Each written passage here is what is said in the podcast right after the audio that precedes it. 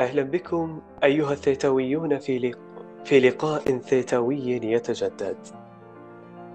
رغم غزونا للفضاء وسبرنا لأغوار المحيطات واكتشافنا لأسرار الذرة فلا نزال ضمن هذا القليل. مع كل هذا الكم الهائل من الزخم المعرفي الإنساني الذي ملأ رفوف المكتبات وبطون الكتب وذاكرة الحواسيب وأوراق الصحف والمجلات في شتى العلوم والمعارف إلا أنه لا يزال أقل القليل حين ظننا أنه لا حدود لمعارفنا التي شق علينا فهرستها وتصنيفها فضلا عن الإلمام بها اكتشفنا أن جهلنا هو اللامحدود وأن ما, وأن ما علمناه لا يوازي, لا يوازي شيئا مع المجهول الذي نحاول معرفته. لقد كانت الفيزياء وما زالت رائدة التقدم الصناعي وقائدة العلوم نحو التنمية والازدهار. ففي فضلها أصبح الإنسان سيدا في هذا الكون وبفهم قوانينها استطاع طي بقاع الأرض وجعل الحياة أكثر سهولة وأكثر تعقيدا في الوقت ذاته. ومع ما وصلت له الفيزياء من نظريات متقدمة إلا أنها ظلت تسبح في فضاء مجهول. وكلما اقتربت من ومضة النور في آخر النفق بدت لها أبعد وبدا النفق أطول. وعلى الرغم من كل ذلك خاض العلماء معارك تاريخية للكشف عن قوانين الطبيعة وأسرارها. وأخذوا في بناء النظريات مستخدمين لغة الأرقام لفهم هذا الكون.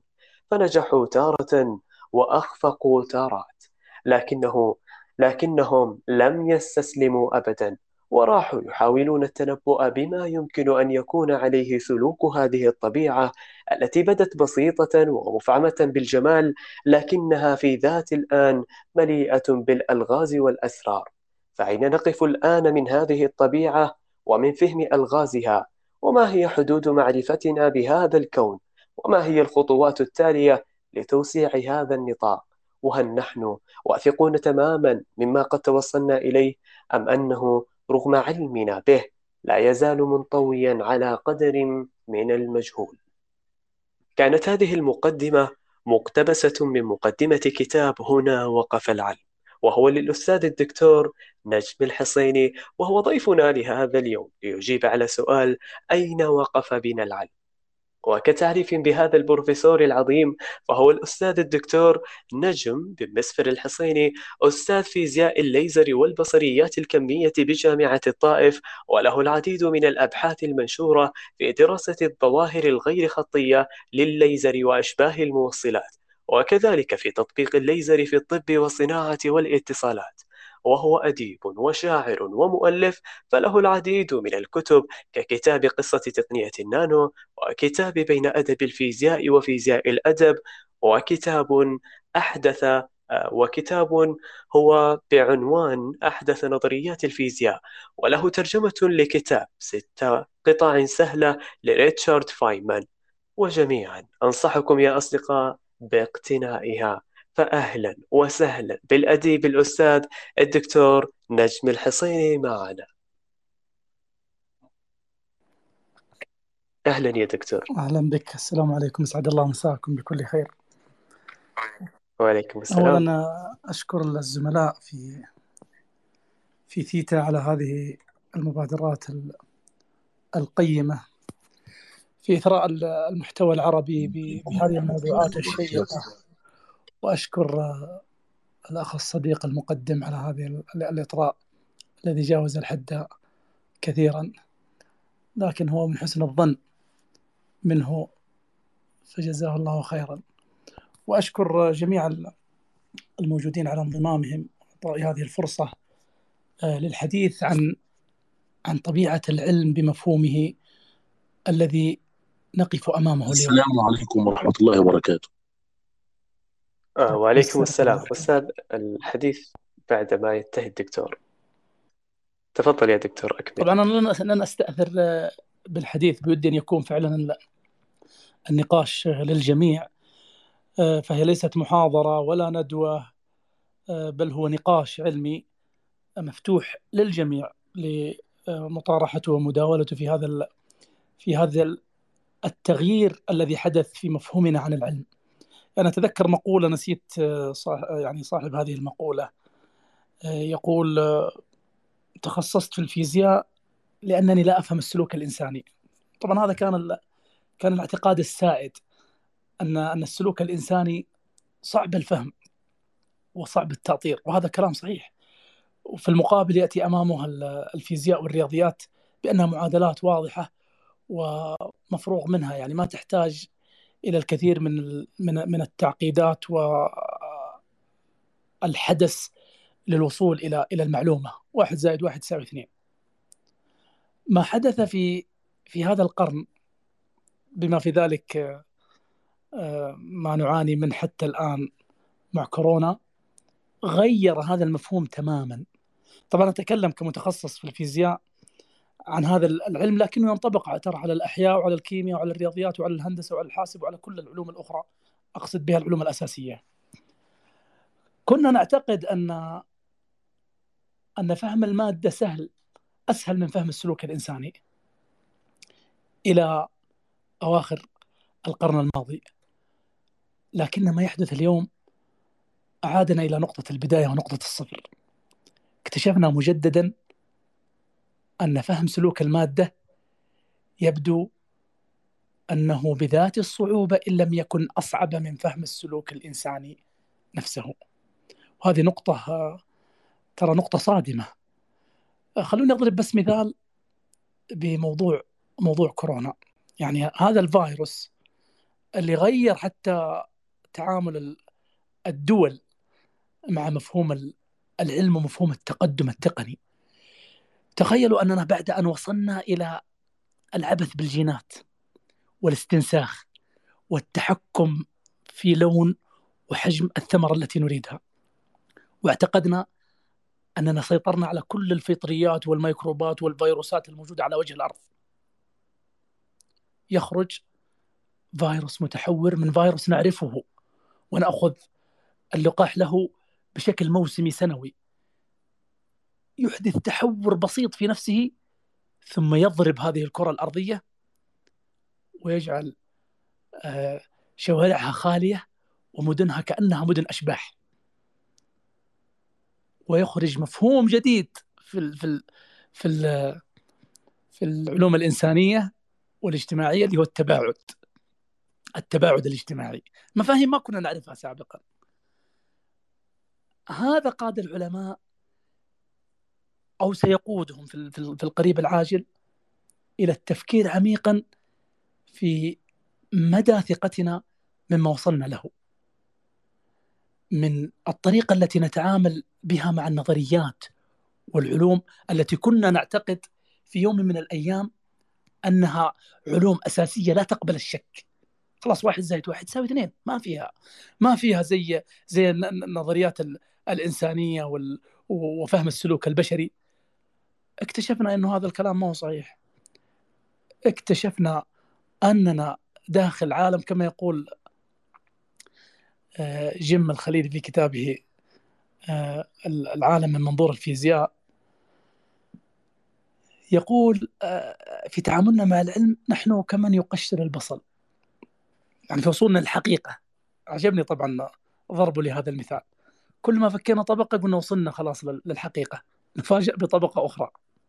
طبعا ما لم يذكره جيم واعجبني في هذا التشبيه أن هذا التقشير مصحوب بألم بدموع بجهد من العلماء بعمل بعمل مضني ومتواصل للوصول إلى الحقيقة النهائية الحقيقة المطلقة التي كلما اعتقدنا أننا اقتربنا منها بدا لنا أننا بعيدون جدا عنها. هذا هذا التطور الحديث في مفهوم العلم جعل العلماء أكثر تواضعا والدول بما فيها الدول المتقدمة جعلها أكثر تواضعا وأكثر معرفة بحدود إمكانياتها وثقتها مما يمكن أن تصل إليه. في هذا المساء إن شاء الله سنتحدث بشكل يعني إن شاء الله مختصر وأريد أيضا مشاركاتكم كيف تشكل هذا المفهوم لدينا؟ كيف وصلنا إلى هذا الحد من من من من القناعة بان بأن هذا العلم آه، بهذه المواصفات وبهذه الطريقة ف سنتناول بمشيئة الله بعض المحاور وبعض الأسئلة والاستفسارات التي نصل بمشيئة الله إلى إلى تصور كيف وصلنا إلى هذا إلى هذا المفهوم أو هذه القناعة التي اعتقد أنا أنها قناعة بدأت تتشكل وساهم في تشكلها الكثير من ال من ال من الاكتشافات والأحداث العالمية التي التي التي نخوضها. نعم. آه، اللقاء يا دكتور آه، سيكون ممتع سيكون شيق وسيكون أيضا كذلك للمستمعين آه، المداخلة وسؤالك ولكن سيكون بعد ما ينتهي حوارنا حوارنا أنا وأنت. دكتور لعلي في البداية إذا سمحت لي إني أسألك إيش هي إيش هو طبيعة العلم وكيف تتشكل العلوم؟ طبعا كان يعتقد أن أن العلم هو مجموعة الحقائق التي نصل إليها بالتجربة والبرهان والبيان ولذلك كنا نعرف أن الفرضية بأنها هي اعتقاد لم لم يثبت والنظرية هي ما ثبت بالتجربة والأدلة والبرهان هذا هو المفهوم المفهوم التقليدي. المفهوم الحديث الآن أنا في ظني للعلم أنه من الصعب من الصعب جدا جدا جدا جدا الوصول إلى حقيقة مطلقة. من الصعب التأكد. طبعا هذا مبدأ عندنا في في في, في الفيزياء اللي هو مبدأ الشك والريبة لهايزنبرغ مبدأ ساهم كثيرا في تطوير فيزياء الكم.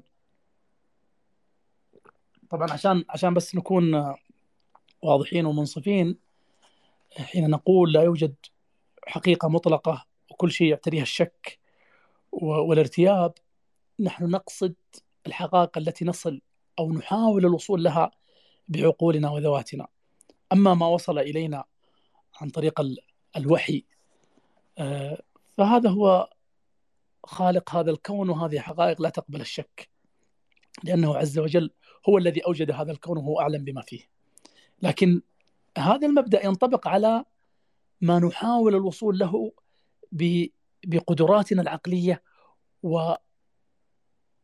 وإمكانياتنا. هذه القدرات العقلية وهذه الإمكانيات يعتريها النقص ويعتريها الخلل ويعتريها الضعف ولذلك فهي قاصرة. قاصرة بكل ما تعنيه كلمة قاصرة. قاصرة عن آه، إدراك الحقيقة المطلقة.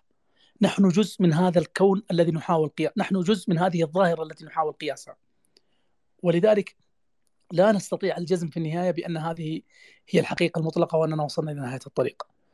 في فترة من الفترات كان يعتقد أن فيزياء نيوتن آه، قطعة شيقة لا لا وجميلة لا يدخلها الشك ولا يمكن أن تتزعزع في مفهوم الجاذبية. ثم جاء آينشتاين وأعاد تعريف الجاذبية في في نسبيته العامة وأثبتت الظواهر صحة هذا هذا الحديث ولا زلنا نكتشف المزيد من الاكتشافات لكننا لا نستطيع الجزم. كنا نعتقد أن أصغر جزء هو الذرة في فترة من الفترات ثم اكتشفنا أن هناك مكونات أصغر الإلكترونات والبروتونات والنيوترونات وجزمنا أن هذه هي الأصغر. ثم لما توسعت مداركنا وإمكانياتنا وقدراتنا وأجهزتنا ومعاملنا اكتشفنا أن هذه البروتونات والنيوترونات تتكو... تتركب من أو تتشكل من مكونات أصغر وجسيمات أولية. وجزمنا بأن هذه نهاية المطاف. فلما واصلنا البحث في المعامل وتوسعت مداركنا أكثر وجدنا أن هذه السلوكيات لا يمكن أن تفسر إلا بنظريات أعقد وأعقد كنظريه الأوتار الفائقة مثلا. وقس على ذلك. وقس على ذلك أمثلة كثيرة لا تكاد تحصر في في كافة المجالات. ولذلك آه لابد أن أن, لا لابد أن أن يظل نهاية النفق مفتوحا، لا نعتقد أننا في يوم من الأيام سنصل سنصل إلى إلى إلى إلى نهاية مطلقة نجزم معها بمعرفتنا أو بحدود آه العلم الذي وصلنا إليه. ويمكن تذكرون قصة آه الخضر مع موسى عندما ركب السفينة. وهي قصة قد تكون من الإسرائيليات لكن يستأنس بها.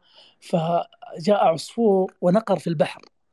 فقال الخضر وموسى طبعا صاحب الخضر ليتعلم منه لأنه أوتي ما لم يؤت موسى من العلم. فقال ما علمي وعلمك يا موسى وعلم البشر كلهم في علم الله إلا كما ينقر هذا العصفور من البحر. يعني هذا يمكن يمكن أفضل تشبيه آه، أن يضعه الإنسان. يتخيلوا كل الإرث كل الإرث الذي الذي ورثناها الآن. الإرث المعرفي في كافة مجالات العلوم والتقدم التقني الذي نشأ عنه الطائرات والسيارات والجوالات والإنترنت والصواريخ وغزونا الفضاء وما باقي شيء. باقي بس نسافر للمستقبل أو نعود إلى إلى إلى الماضي. تخيلوا أن هذا كله بمقدار قطرة. قطرة في بحر. كيف تتخيل كيف كيف سيتشكل مفهوم العلم لديك اذا إذا وصلت إلى هذه إلى هذه القناعة؟ وهذا هو المفروض أن يعيش به هذه هذا هذا المفهوم وهذه القناعة هي التي ينبغي أن يعيش بها العلماء والباحثين في معاملهم. أن يعيشوا بهذا الشعور أنني لا يمكن أن أصل إلى الحقيقة المطلقة وأن هذا العمل الذي سأقوم به يعتريه مقدار من الشك والريبة ويعتريه مقدار من الخطأ والخلل. سيصححه من يأتي بعدي. وما هو إلا لبنه صغيره جدا جدا جدا في بناء عظيم يساهم في في في في تشييده العلماء. نعم. رائع يا دكتور. آه لما ذكرت آه عن فكرة أننا لا نستطيع الوصول للحقيقة المطلقة ولكن نحن نصل إلى نظريات وهذه النظريات تقودنا إلى حقائق. عرفنا الجاذبية على سبيل المثال وعرفنا القوانين التي تحكم الطبيعة. هذه المعرفة الآن يا دكتور متى يمكن أن نكون متأكدين من معارفنا ونظرياتنا التي وصلنا لها؟ للأسف آه، أن الإجابة لا يمكن لا يمكن لا يمكن أن نكون متأكدين بشكل مطلق. لا يمكن. وطبعا هذا خلوني بس آه، أدخلكم في إشكالية الكم. والفيزياء التقليدية. طبعا الفرق بين الفيزياء التقليدية وفيزياء الكم آه، فرق بسيط لعلي اشرحه يمكن المتخصصين الموجودين هنا يعرفونه لكن غير المتخصصين آه، لعلهم يفهمون من من ما اقصد الفيزياء التقليدية عملية القياس فيها متصلة. كيف يعني متصلة؟ كم طولك؟ لو سألت كل واحد فيكم كم طوله؟ طوله قد يكون 168 169 170 سنتي و3 ملي. 170 سنتي و3 ملي و2 مايكرو و4 نانو. يعني ممكن يكون أي أي خيار في سلم الطول صح ولا لا؟ هذه الفيزياء التقليدية. القياس فيها كمية متصلة. أما في ال... لما ننتقل للعالم المتناهي الصغر الجسيمات الذرية يكون ال... ال... القياس مكمم. القيم التي يأخذها تأخذها هذه الجسيمات مكممة. يعني كم طاقة الإلكترون؟ ما يمكن أن يمتلك أي طاقة. لا ما يمتلك إلا طاقات مكممة. واحد اثنين ثلاث ما يمكن يأخذ واحد ونص. المدارات التي يدور فيها ما يمكن يدور في أي مدار. يدور في مدارات مكممة. وهذا سبب تسميتها بميكانيكا الكم لأن القيم ليس فقط قيم الطاقة كل القيم التي تقاس فيها تكون مكممة. يعني تأخذ كميات محددة. ما هي متصلة زي زي الفيزياء التقليدية. طيب هذه ما هي مشكلة. هذه ليست مشكلة. المشكلة الأكبر المشكلة الأكبر والأعمق والأخطر واللي جعلت ميكانيكا الكم يعني مثل البعبع لكثير من الناس أننا عندما نحاول قياس الظواهر الكمية في العالم متناهي الصغر الجسيمات الدقيقة نحن بهذا القياس نتدخل في سلوك هذا الجسيم الكمي. وبالتالي يتغير السلوك الأساسي السلوك الذي يعني الذي نريد قياسه. أنا لما أقول لك مثلا كم وزن هذا التفاح مثلا؟ تأخذ هذا التفاح وتقول وزنه 2 كيلو. التفاح لن يتضرر بهذه العملية عملية القياس. وضعه على الميزان. كم طول هذا الولد؟ تجيب المتر وتحطه جنبه وتقيس طول الولد؟ هذا الولد ما راح يتضرر لا هو ولا طوله بعملية القياس. بينما حينما أطلب منك قياس آه، مثلا تردد الموجة المصاحبة مثلا لإلكترون معين ولا زخم هذا الإلكترون ولا موقعه فإن أداة القياس وطريقة القياس تغير من سلوك هذا الإلكترون ومن الكمية التي أريد قياسها. وهذه هي معضلة الكم. هذه المعضلة التي التي نعاني منها. ولذلك دائما يكون لدينا مقدار من الشك والريبة. يعني ب ب بطريقة أخرى آه، لما يكون عندي إلكترون اريد معرفة مكانه لابد أن أرسل له فوتون تردده عالي عشان يصطاده يعرف المكان اللي هو فيه. لكن التردد العالي يعني طاقة عالية فإذا عرفت مكان الإلكترون أثرت على طاقته. طيب عشان ما أثر على طاقته لازم أعطيه لازم أرسل فوتون تردده منخفض. طيب الفوتون التردد منخفض معناته طاقته منخفضة؟ معناته ما راح يأثر على طاقة الإلكترون لكنه لن يحدد لي مكانه بالضبط. اذا سأجد في نهاية المطاف أنني لابد أن أضحي بشيء من الدقة بشيء من ال... من من اليقين من التأكد. ولن نصل في النهاية إلى 100% ولا 100% آه معلومة صحيحة 100% ونظرية مطلقة 100% هذا هذا ما هذا ما وصلنا له. حتى أقرب مثال اللي أنا اعطيتكم إياه الآن آه يعني فيروس الإنفلونزا هذا يعني بعد ما اعتقدنا إنه هذا يعتبر من الفيروسات اللي إحنا متصالحين معها وفاهمينها وفاهمين سلوكياتها وعندنا خرج لنا بتحور بسيط واستغرقنا قرابة السنة حتى نصل إلى إلى إلى ما يمكن أن أن يحارب هذا الفيروس كلقاح. لكن كعلاج ترى إلى اليوم ما عندنا حاجة تقتل هذا الفيروس إذا أصيب إنسان. عندنا بس لقاح يساعد في رفع مناعة الجسم. إذا إذا كيف يمكن أن نكون بعد ذلك متأكدين 100% ولا ولا نعتقد أننا وصلنا إلى إلى إلى إلى solid theory ولا ولا نظرية صلبة متكاملة؟ كيف يمكن بعد كل هذا بعد كل هذا بعد كل هذه التجارب وهذه الرحلة المريرة من من من من من الحرب الشعواء وجهود العلماء في في الوصول إلى إلى إلى إلى نظريات مطلقة وصحيحة أعتقد أننا أن الإجابة باختصار وهي اجابه مرعبة أنا أعرف أنها مرعبة لنا وللعلماء ولل وللبشرية جمعاء أننا لا يمكن أن نصل لا يمكن أن نصل إلى نقطة نكون متأكدين فيها 100% من معارفنا. آه، أريد أن أذكر الجميع آه، دكتور لديك لا خلاص أنا انتهيت في هذه الجزئية. جميل. آه، أريد أن أذكر الجميع. أن أعلم أن بعضكم لديه تساؤلات بعضكم لديه حتى مداخلات. بإمكانكم أن ترسلوها على حسابنا الخاص أو بإمكانكم أن تنتظروا حتى ينتهي الحوار بيني وبين الدكتور وسوف أسمح بمداخلاتكم حينما تطلبون request أو طلب للمايك. الآن دكتور إذا كان فعلا لا نستطيع التأكد مما وصلنا إليه على وجه الدقة ولكن مع ذلك انتصر العلم في مواطن عديدة. آه، واستطاع أن يحقق إنجازات باهرة ولهذا يا دكتور آه، أريدك أن تخبرنا عن نماذج على انتصارات العلم. يعني كلامي كان الحقيقة من البداية محبط إنه إحنا يعني نعيش في في نفق طويل لا نعرف متى متى نصل. لكن في المقابل في المقابل حققنا انتصارات حققنا انتصارات انتصارات عظيمة لا يمكن أن نتجاهلها أو نغفلها انتصارات كثيرة. آه هذا الجوال اللي, اللي تمسكونه الآن يمسكه كل واحد فيكم ويستمع إلى إلى كلماتي ويداخل ويتأكد من من من آخر الأخبار في نفس اللحظة. هو أحد انتصارات هذا العلم. واحد انتصارات هذا العلم. هذه التقنية التي التي نعيش فيها هذا آه، يعني التقدم العلمي الهائل يعني التحكم في كثير من الأمراض إيجاد العلاجات لها تقدم الطب أشياء كثيرة الحقيقة انتصارات العلم.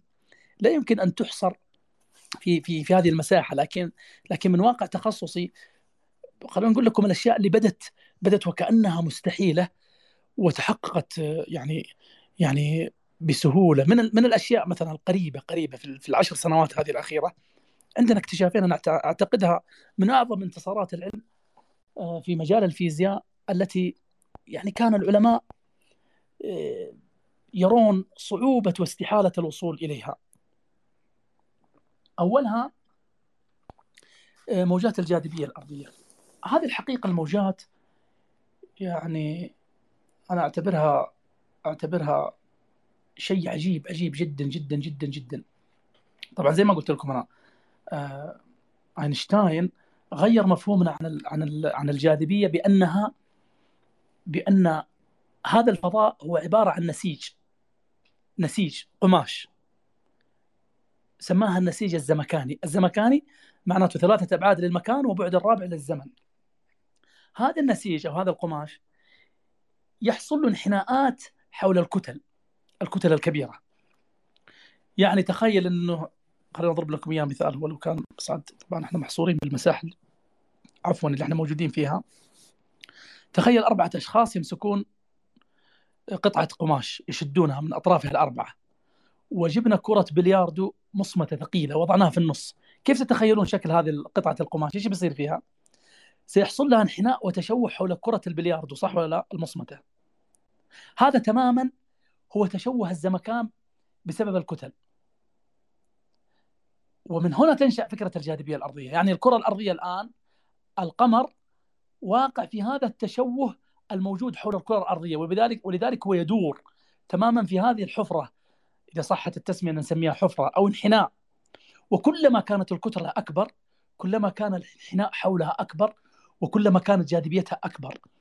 إلى أن نصل إلى الثقوب السوداء. الثقب الأسود كتلة لا متناهية وبالتالي الانحناء حوله عظيم جدا يبدو كأنه ثقب. أي شيء يصل إليه ينجذب إلى هذا الثقب ويسقط فيه. هذا مفهوم الجاذبية. طيب إيش اللي صار في السنوات القليلة الماضية؟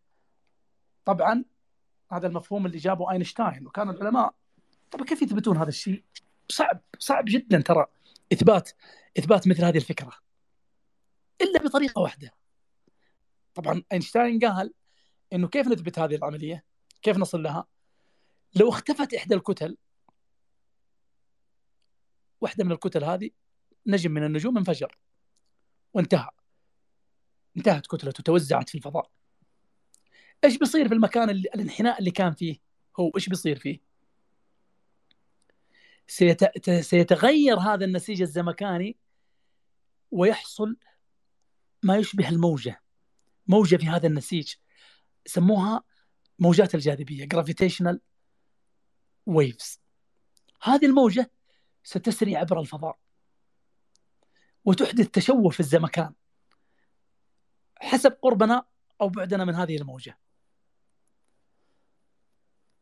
وانطلق العلماء ما في ما في يأس. شوفوا على على كثرة الكلام اللي قلت لكم إياه وإننا لن نصل وأن هذا ترى ما هو كلام محبط للعلماء بقدر ما هو كلام محمس ومشجع. أنهم ينتقلون إلى يعني ب ب بكل قوة وشجاعة إلى النقطة التالية ويحاولون بإصرار. لأنه لأنهم يمتلكون رصيد من التجارب ما كان مستحيلا. يعني بعطيكم مثال أنا معلش هذه بين قوسين الحين لو واحد لحق جد جده مثلا. ما هو جده جد جده وجاء وقال له يا جد ترى بيجي يوم وتسافر من الرياض إلى مكة تأخذ عمرة وترجع في نفس اليوم. وش تتوقعون ردة فعل الجد؟ ما هو توقعكم لردة فعل الجد؟ طبعا راح ينصدم. ما راح ينصدم راح وما راح يصدق. راح يسطره راح يسطره كف كذا ويقول بسم الله عليك يا ولدي والله أنا أظن معك مس. ولا معك مشكلة؟ خلينا نوديك نقرأ عليك. ما يمكن يتخيل هذا الشيء. ما يمكن يتخيله. ما يمكن يصل إلى ذهنه أنني ممكن أن أقطع هذه المسافة اللي أخذها في شهر ولا في 20 يوم إني أخذها في ساعة. فما كان مستحيلا بالأمس هو اليوم حقيقة. وما هو اليوم مستحيل قد يصبح في يوم من الأيام حقيقة. هذه تجربتنا. هذه تجربتنا مع العلم. هذه تجربتنا مع مع مع مع, مع الزمن. ولذلك لم ييأس العلماء. إيش سووا؟ حاولوا يثبتون آه هذا الكلام في معمل يسمى ال LIGO.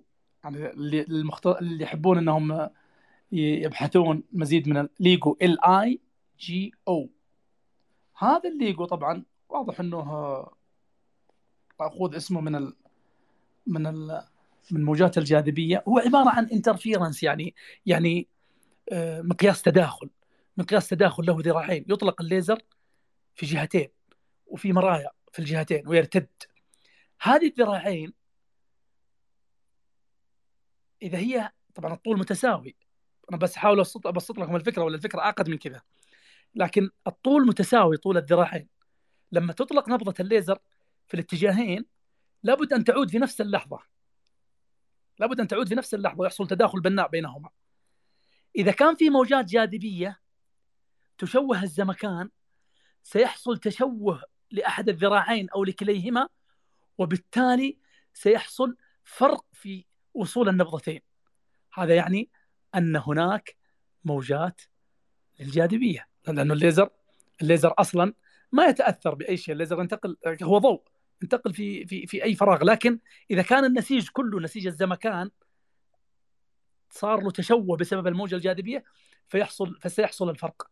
وفعلا تمكن العلماء من قياس وتحديد بالفعل وجود موجات جاذبية في هذا الكون. وهذا أعتبره من أعظم انتصارات هذا القرن أننا تأكدنا من من من فكرة نسيج الزمكان وموجات الجاذبية الأرضية. طبعا تأكدنا حتى الآن. تأكدنا 90% تأكدنا بما تصل إليه قدراتنا وإمكانياتنا، ليه؟ لأنه ممكن خلال العشر سنوات ولا العشرين ولا الخمسين ولا المية ولا العلم عند الله يأتي مفهوم آخر يحدد أو يجدد فكرة موجات الجاذبية الأرضية. فكرة القياس موجودة لكن هذه الموجات قد لا تكون موجات بمسمى موجات تكون شيء ثاني الله أعلم. لا لا نتخيله الآن ولم ولم تصل إليه قدراتنا ولا إمكانياتنا ولا حتى تصورنا وفهمنا. الانتصار الثاني وهو جسيمات هيجز. وهذه طبعا جسيمات هيجز أيضا مرتبطة بال بفكرة الجاذبية إلى حد ما لكنها الكتلة.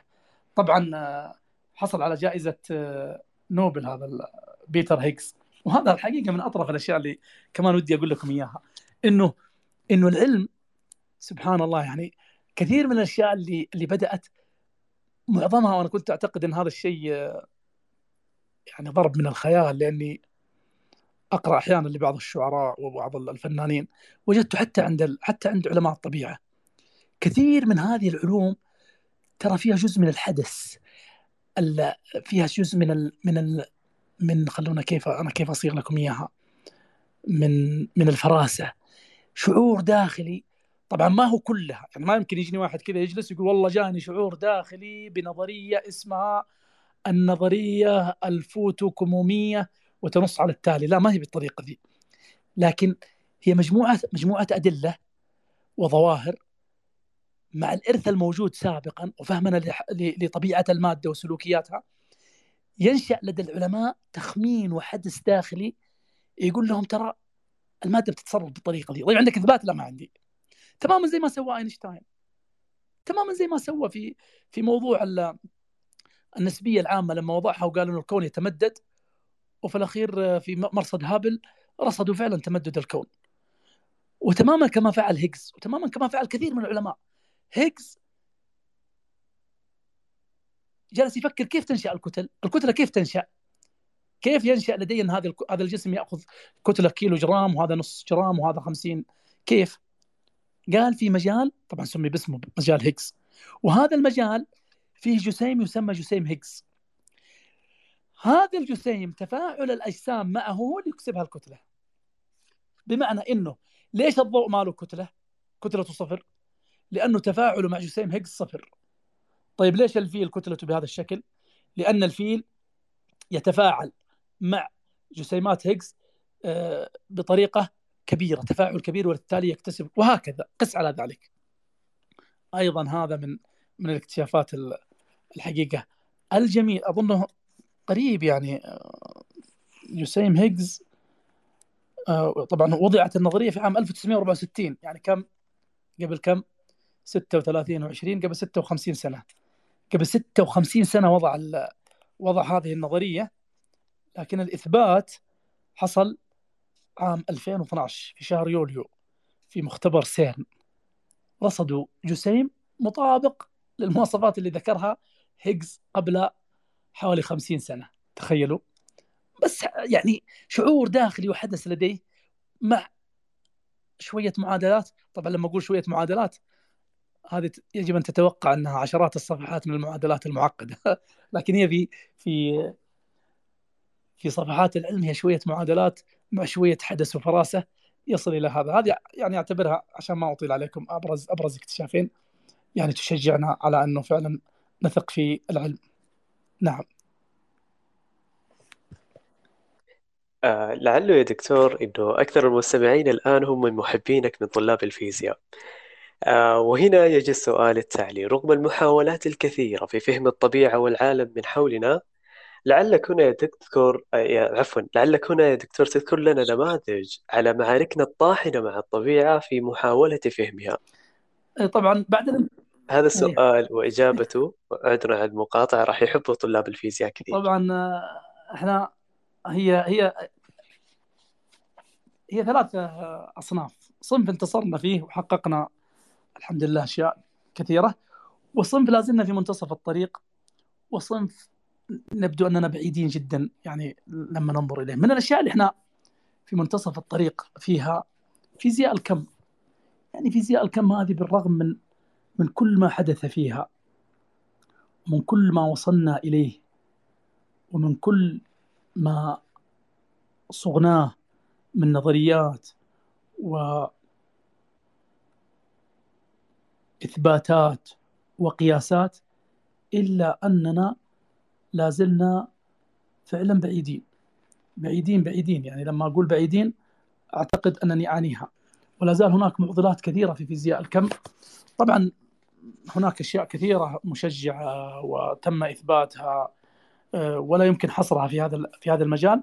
لكن في المقابل يعني لما أقول أشياء كثيرة أقصد بها مثلا آه، الموجة المصاحبة موجة ديبروي وأقصد بها مبدأ عدم اليقين وعدم التحديد لهايزنبرغ وأقصد آه، آه، التاثير الكهروضوئي وشعاع الجسم الأسود. أقصد أشياء كثيرة.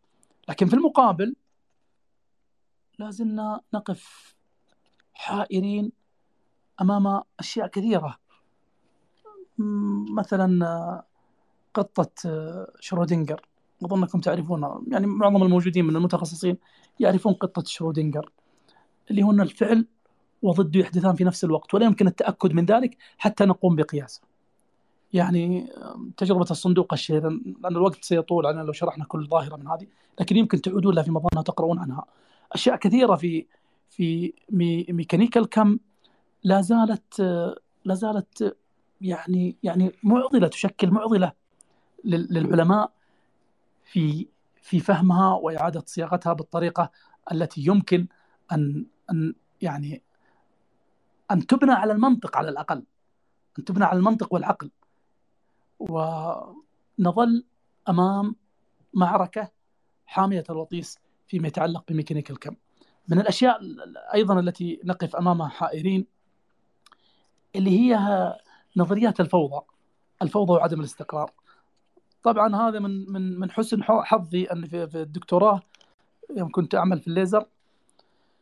آه، يعني تطرقت لهذا الموضوع اللي هو التشفير باستخدام الليزر. يعني العلماء كانوا يبحثون عن الاستقرار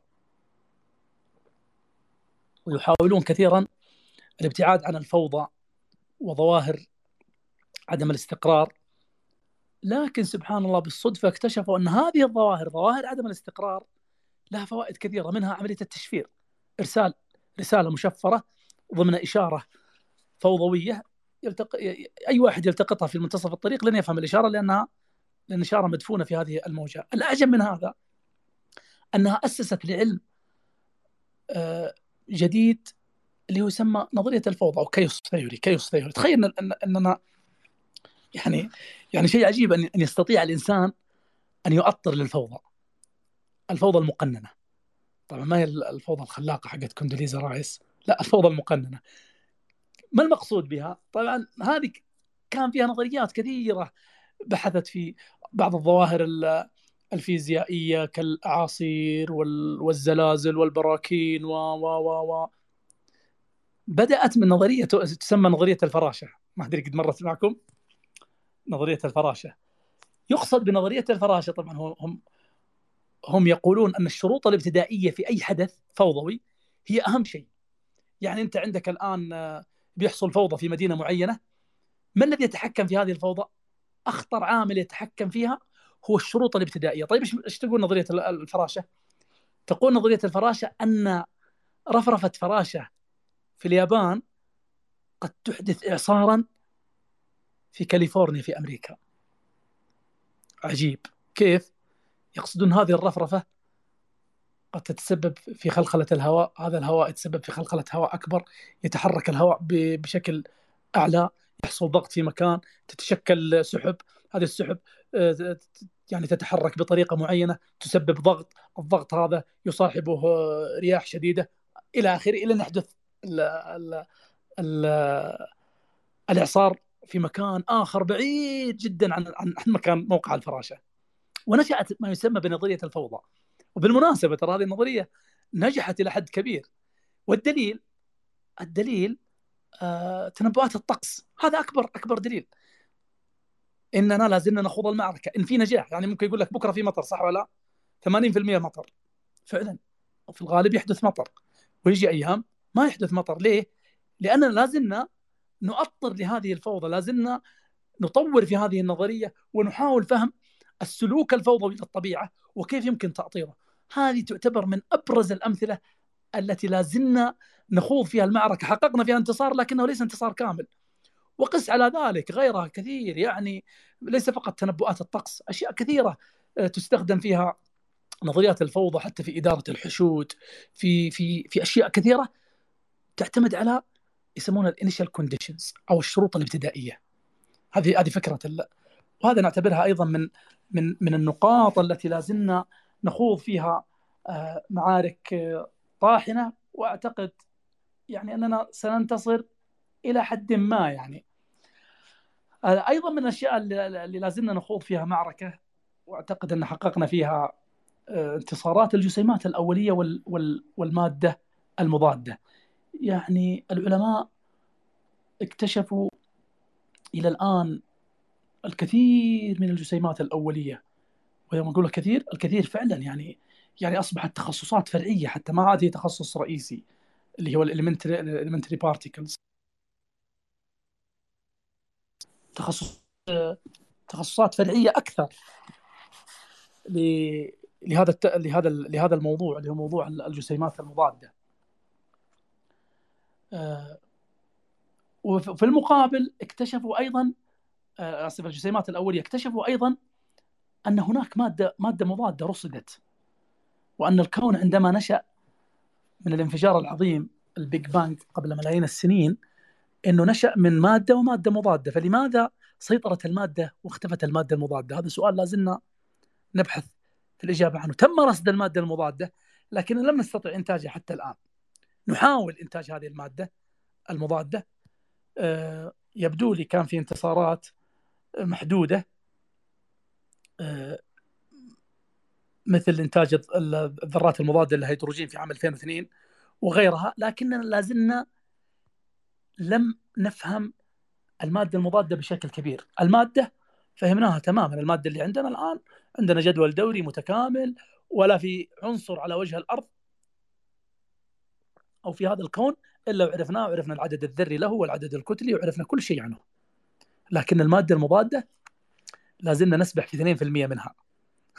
ولم نصل إلى 98% هذه أيضا معركة طاحنة أخرى ستمتد الحرب فيها وإن كنا حققنا بعض الانتصارات.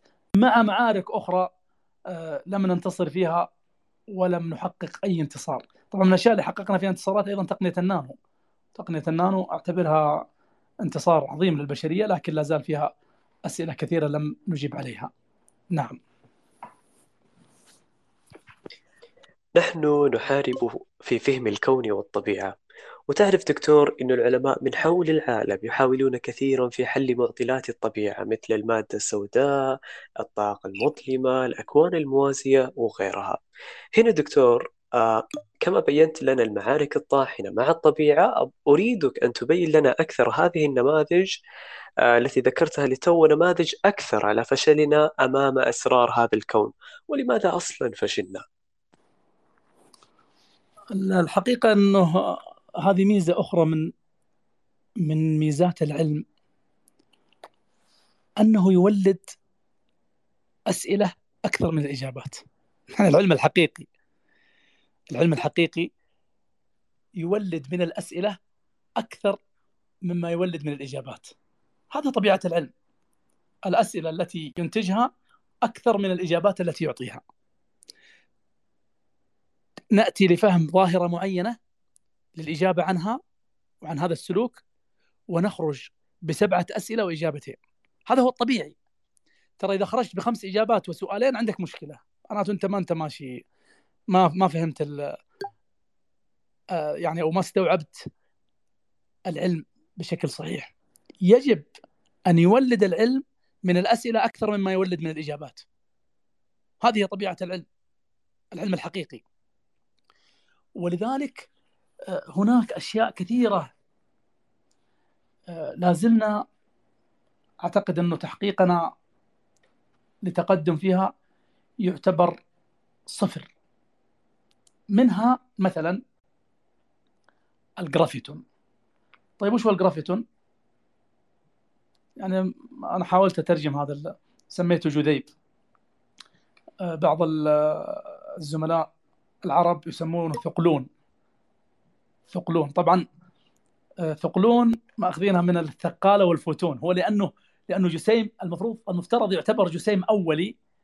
آه، ما ما نسميه جسيم. خلونا نقول والله ما هذه مشكلة. هذه مشكلة نحتار فيها. يعني لما تقول الفوت الفوتون جسيم هو عنده خاصية جسيمية وعنده خاصية موجية. طيب تسميه موجة ولا جسيم؟ عشان نخرج منها صرنا نقول جسيم كمي. جسيم كمي له الخصائص كلها. خلونا نقول كمان الجرافيتون آه، جسيم كمي وهو المسؤول عن حدوث الجاذبية. هو المكون الرئيسي لموجات الجاذبية. هل هو المكون الرئيسي للنسيج الزمكان؟ ما ندري. كم حجمه؟ كم طوله؟ كم عرضه؟ آه، كم سرعته؟ ما ندري. لازلنا لازال عندنا حدث وفراسة وشعور داخلي لدى العلماء يعني أقصد عموما في النموذج القياسي للجسيمات الأولية أنه فيه في مقعد محجوز له في مقعد فاضي في في النموذج المعياري للجسيمات الأولية القياسي موجود له مكان فينه غائب متى سنصل إليه؟ متى سنكتشفه؟ متى سيسلم علينا ويعرفنا بنفسه؟ هذا هو السؤال اللي أعتقد إننا ما زلنا بعيدين جدا عنه. بعيدين جدا وحين أقول جدا لأنه المكان اللي هو حاجزه ككتلة وكسرعة أسرع المسرعات اللي نمتلكها اليوم ما نعتقد أنها يمكن أن أن تكشف عنها وهذه إشكالية. طبعا في التنبؤ كان في عام 1934 ترى قبل حوالي 90 سنة من عالمين روسيين افترضوا وجود هذا هذا الجسيم. ووضعوا بعض الخصائص له بناء على النموذج المعياري لكن هل وصلنا له علميا؟ لا لازلنا آه، حائرين. اللغز الثاني الحقيقة لغز الثقوب السوداء. قلت لكم إن الثقوب السوداء إنها عبارة عن تشوه في الزمكان بسبب كتله متناهية ال ال ال ال الكبر كتلة كبيرة جدا تسبب تشوه في نسيج الزمكان حتى يبدو وكأنه ثقب. تجذب إليها كل شيء. حتى الضوء. إذا مر من جنبها ينحني. الضوء. مع مع إنه الضوء موجة إلا له له له خاصية مزدوجة ككتلة. ومن شدة جذب هذه الثقوب السوداء ينحني. وربما يدخل إليها ولا يعود. فالخارج إليها الداخل إليها مفقود والخارج منها مولود. لا زلنا آه، يعني في حيرة مع هذه الثقوب السوداء. المشكلة إن أي شيء نرسل لها لا يعود إلينا. إحنا قدرتنا في إما استقبال الضوء القادم من الفضاء وتحليله أو إرسال ضوء ينعكس ثم يرتد. هذه الثقوب السوداء لا تسمح لشيء من الضوء بالفرار منها ابدا. أيضا من الأشياء التي لا زلنا بعيدين وفشلنا أعتقد في في الإجابة عن كل شيء حولها المادة المظلمة أو الدارك ماترز. هذه المادة المظلمة مادة لا تتفاعل مع الضوء بطريق بأي طريقة كانت وهي باردة جدا. لازلنا يعني معتقدين بوجودها بسبب الحدث الداخلي والمشاهدات التي وصلنا إليها لكن لا نمتلك أي جزم بوجود هذه المادة المظلمة. وما علاقتها بالمادة المضادة. أسئلة كثيرة لا زلنا نقف أمامها حائرين. المعضلة والله المعضلات كثيرة أنا ما أبغى يعني أعيشكم في يأس. لكن فعلا هي كثيرة. وكل ما كثرت كل ما كانت كل ما كان التفاؤل أكبر لدى العلماء ترى. لأنه هي تماما كالأحلام. تعرفون اللي يكون عنده حلم؟ إذا إذا تحقق هذا الحلم خلاص بيشعر بالخوف كذا يشعر أحيانا بال, بال بالملل واليأس الحياة بتكون مملة وش اللي وش اللي اقاتل عشانه؟ كان عندي حلم والآن ما عاد راح هذا الحلم ما عاد هو موجود. آه، فهي تماما هذه الفكرة كلما كثرت الأحلام كلما كثرت المعضلات كلما زاد الحماس في للبحث عن عن عن إجابات وحلول. منها السفر عبر الزمن والعوالم المتعددة. يعني النظريات الآن نظرية النسبيه الخاصه لأينشتاين. أه تعرفون معضلة التوائم يمكن المتخصصين يعرفونها. فكرة العوالم المتعددة إنه هذه انه هناك أكثر من عالم عوالم متعددة وإنه إذا وصلنا إلى سرعة الضوء أو اقتربنا منها 99% منها قد ننتقل من عالم إلى عالم آخر ويمكننا السفر عبر الزمن إلى المستقبل أو إلى الماضي. وهذه طبعا إشكاليات نظرية لا زالت من الصعب. ما والله ما أقدر أقول من الصعب ولا من المستحيل أنا سئلت مرة من واحد من من طلابي قال لي يا دكتور هل يمكن أن نصل في يوم من الأيام إلى سرعة الضوء؟ طبعا الإجابة البديهية اللي ممكن أي واحد يقولها يقول لا مستحيل لأنه هي السرعة المطلقة ما يمكن أحد يصلها. لأنك إذا وصلتها تصبح كتلتك متناهية ما عاد لها حد. فكنت أريد أن كنت بقول له مستحيل بعدين تذكرت إنه كلمة مستحيل هذه في قاموس الفيزيائيين عليها تحفظ شوية. وهذا التجربة اللي ذكرت لكم إياها قبل قليل تجربتنا مع مع التقدم التقني صعب نقول مستحيل. لكن آه، قد يأتي يوم نقترب من سرعة الضوء أو نستطيع أن نرسل مركبات فيها كائنات حية تقترب من سرعة الضوء. الله أعلم. هل سنسافر عبر الفضاء عبر الزمن؟ يمكن. طيب لو سافرنا للماضي افترضوا من الأشياء الطريفة يعني. افترض إني سافرت عبر الماضي ما هو أنا لأن المثال قاسي شوية. يقول واحد سافر عبر الماضي ولقي جده وزعل عليه قال يا أخي أنت ليش جبتنا ورطتنا في الدنيا مع الشقاء والتعب وال... وراح ذبح جده. طيب كيف كيف كيف يمكن أن يعود مرة أخرى إذا كان ذبح جده والتسلسل الزمني؟ لأن ترى الزمن الزمن ترى تشوفونه حاجة بسيطة لكنه ترى أكبر معضلة لدى الفيزيائيين. ليه؟ لأنه هو المحور الوحيد الذي لا يمكن أن نتحكم فيه.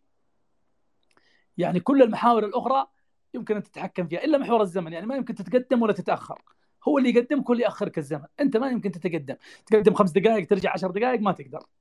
ولذلك هو أصعب أصعب شيء يمكن أن أن يخوض فيها الفيزيائيين هو الزمن. هذه معضلة معضلة السفر عبر الزمن.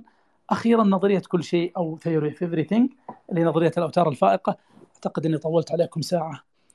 كافية جدا. نظرية الأوتار الفائقة هي نظرية رياضية لا زالت رياضية بحتة. يطمح العلماء من خلالها إلى آه، تفسير كل سلوكيات المادة بما في ذلك الجسيمات الأولية. تفترض أن المادة مشكلة من أوتار في 12 بعد. لا أحد يسألني كيف 12 بعد؟ لأنه لأنها لأنه صعب أصلا تخيلها وصعب شرحها وصعب أصلا استيعابها. وش معنى 12 بعد؟ إحنا إحنا متعودين على ثلاث ابعاد طول وعرض وارتفاع.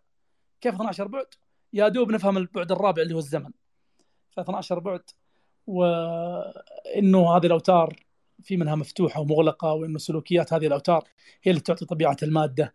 حركة هذه الأوتار تجعل هذه المادة سائلة وهذه المادة صلبة إلى آخره. لا زالت نظرية رياضية بحتة.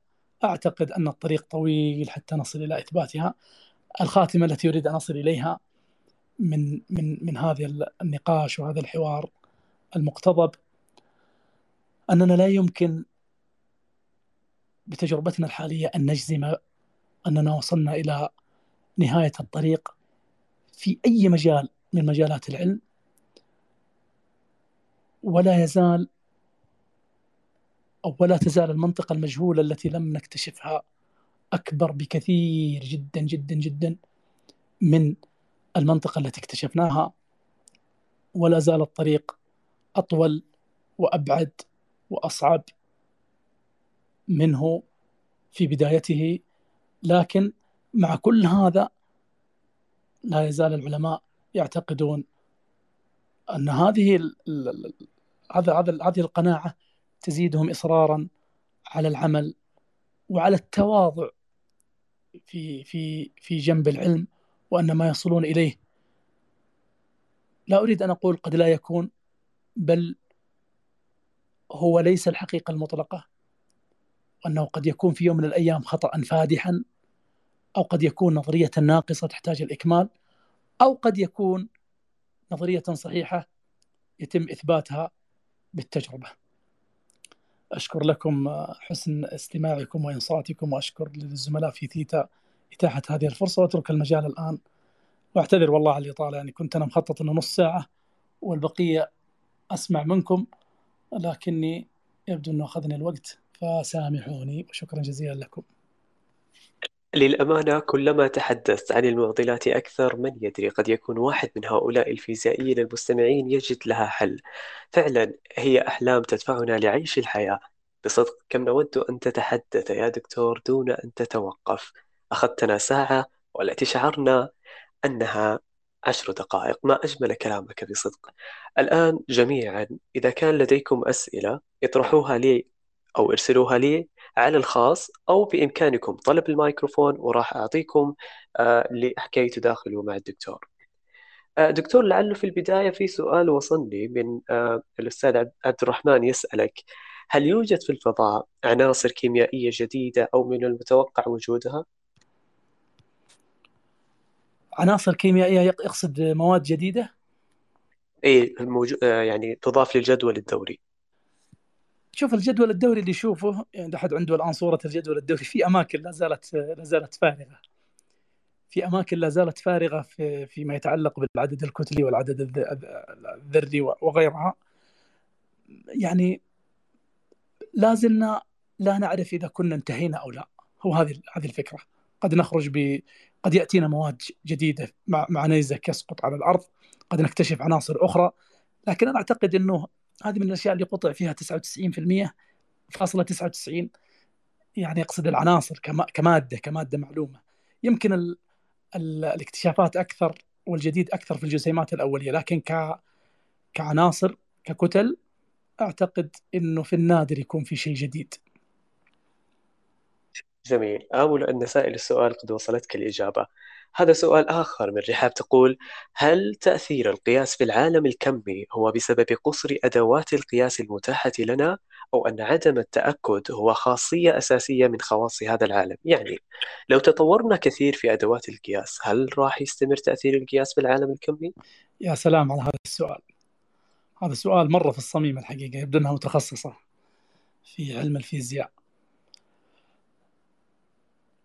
طبعا اللي نملكه الآن اللي نستطيع أن, أن, أن نجزم به أن أدوات القياس التي نمتلكها الآن تؤثر على الجسيمات الكمية وتؤثر على سلوكها هل نستطيع الجزم بأن التأثر بالقياس هو خاصية ملازمة للجسيمات الكمية؟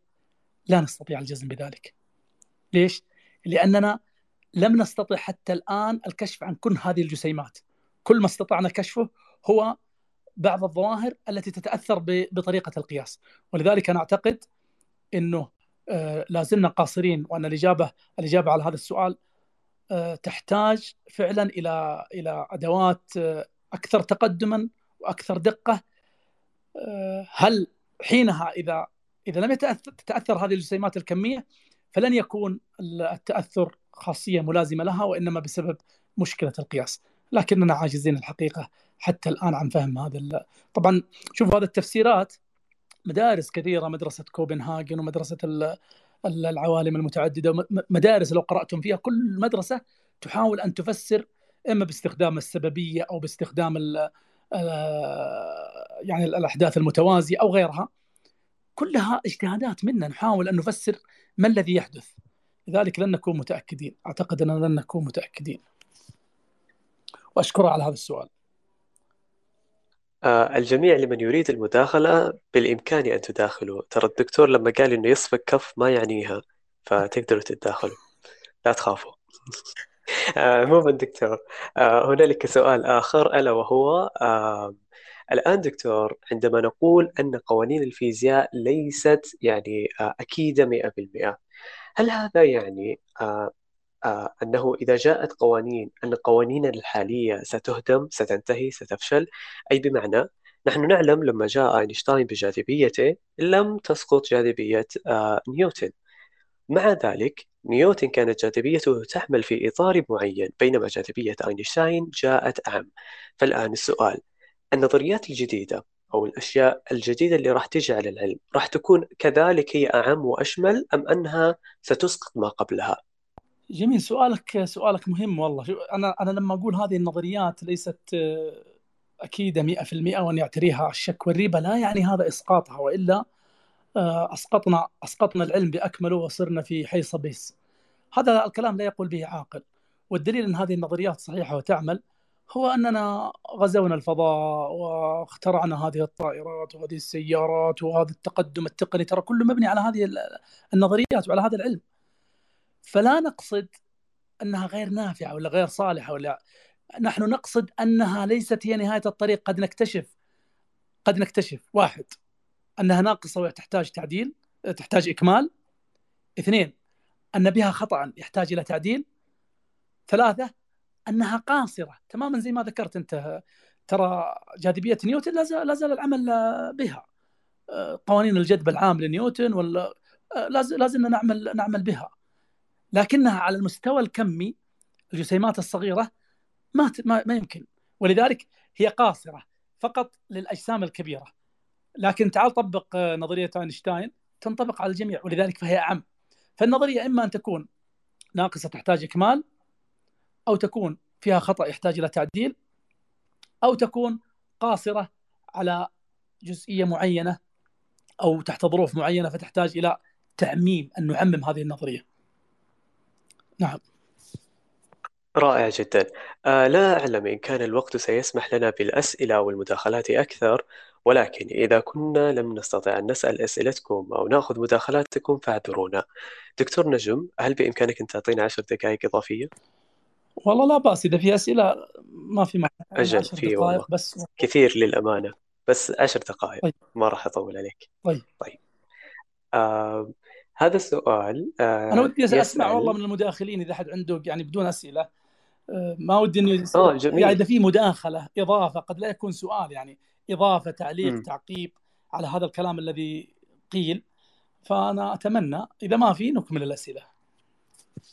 الجميع الحرية لكم بأنكم تطلبوا آه المايك. لكن للأسف دكتور نجم واضح إن كلهم خايفين يعني. والله ما يبغى إنه يرسبوا بالمادة عندك ممكن يطلع واحد من طلابك آه لا لا ما عليهم خوف طلابي ما يخافوا من الرسوبيه سم طيب آه هذا السؤال آه تسأل بدور إنه لماذا سميت الطاقة المظلمة بالطاقة؟ لماذا لم تسمى بالقوة مثلا وتجعل الكون يتسارع؟ كيف تأكد العلماء من كونها طاقة وليس من قوة مثلا؟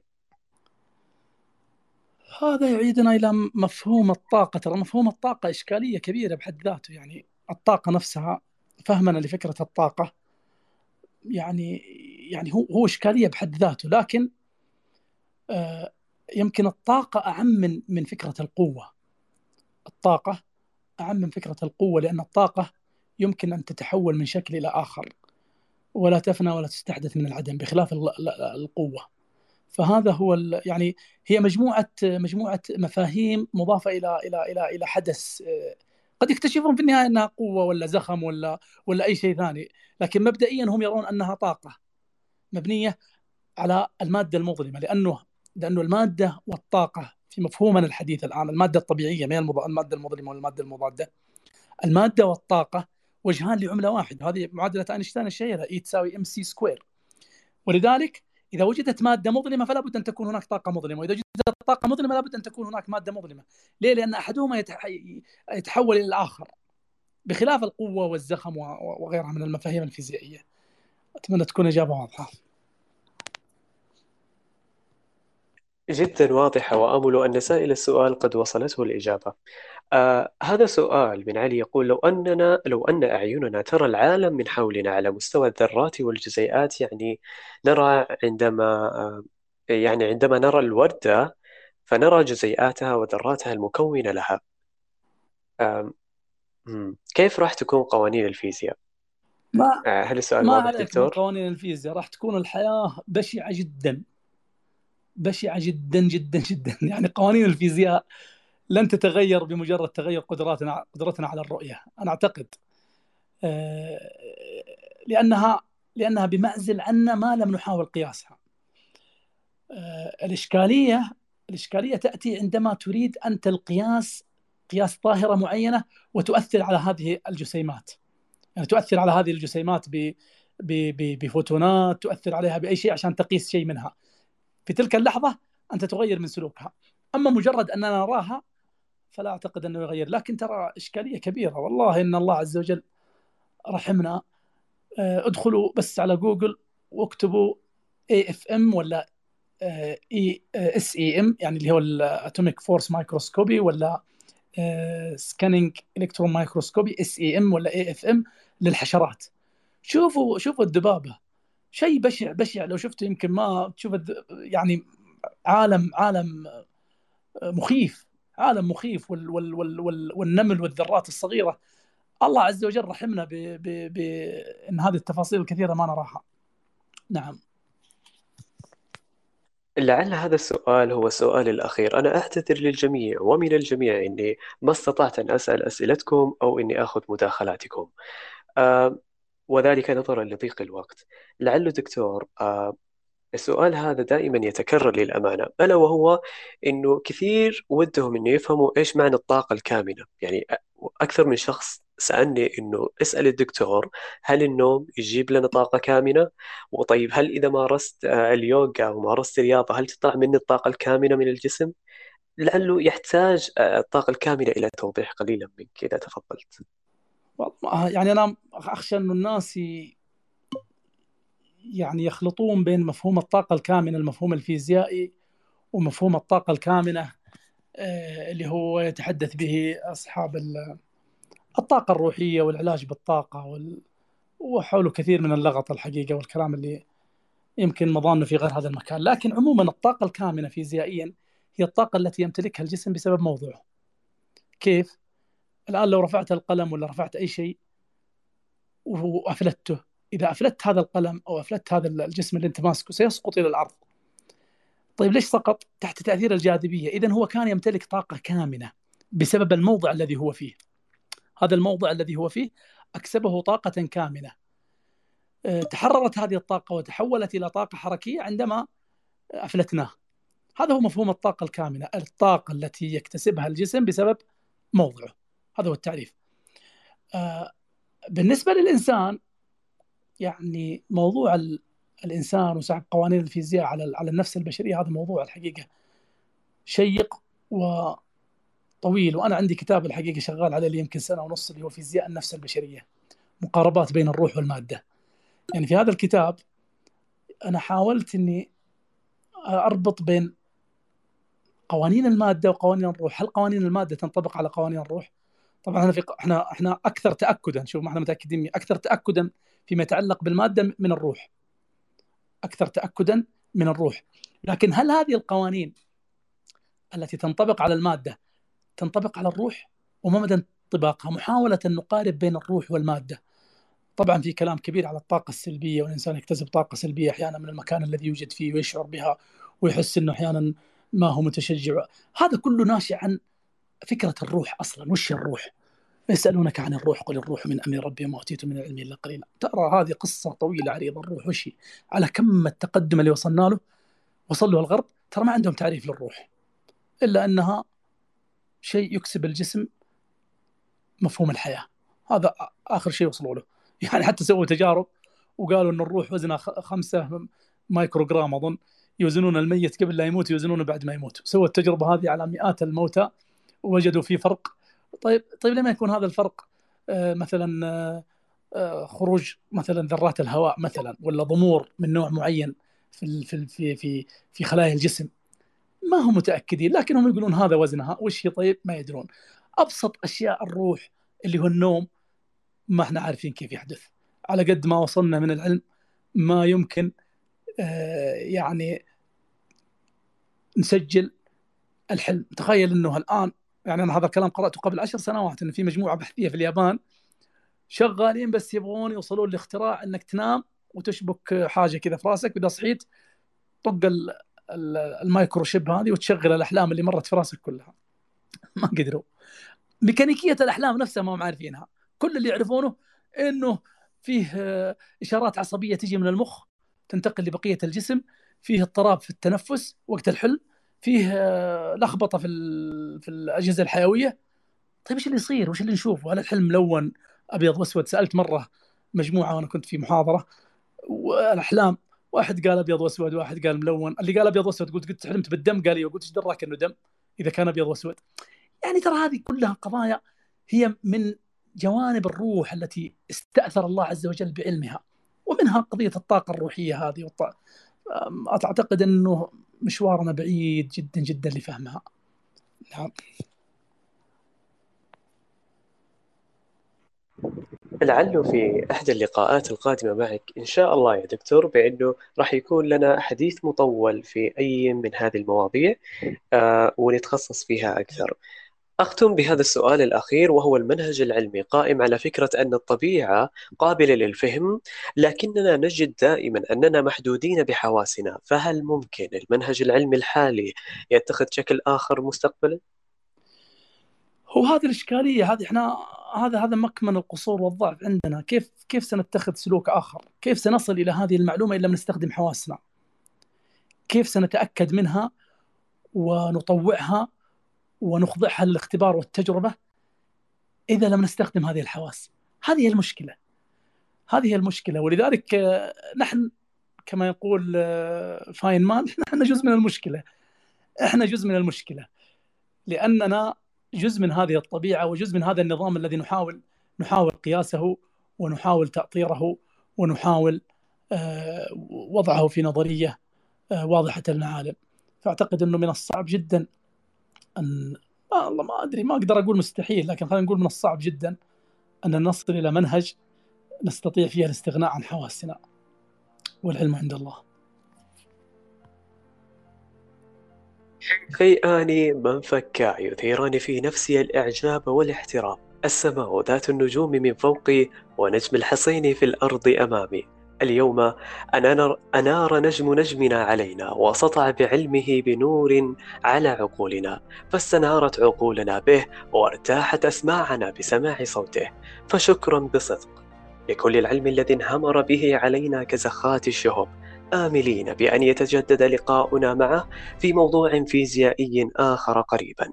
شكرا أستاذنا الدكتور نجم الحصيني سعدنا بصدق بك.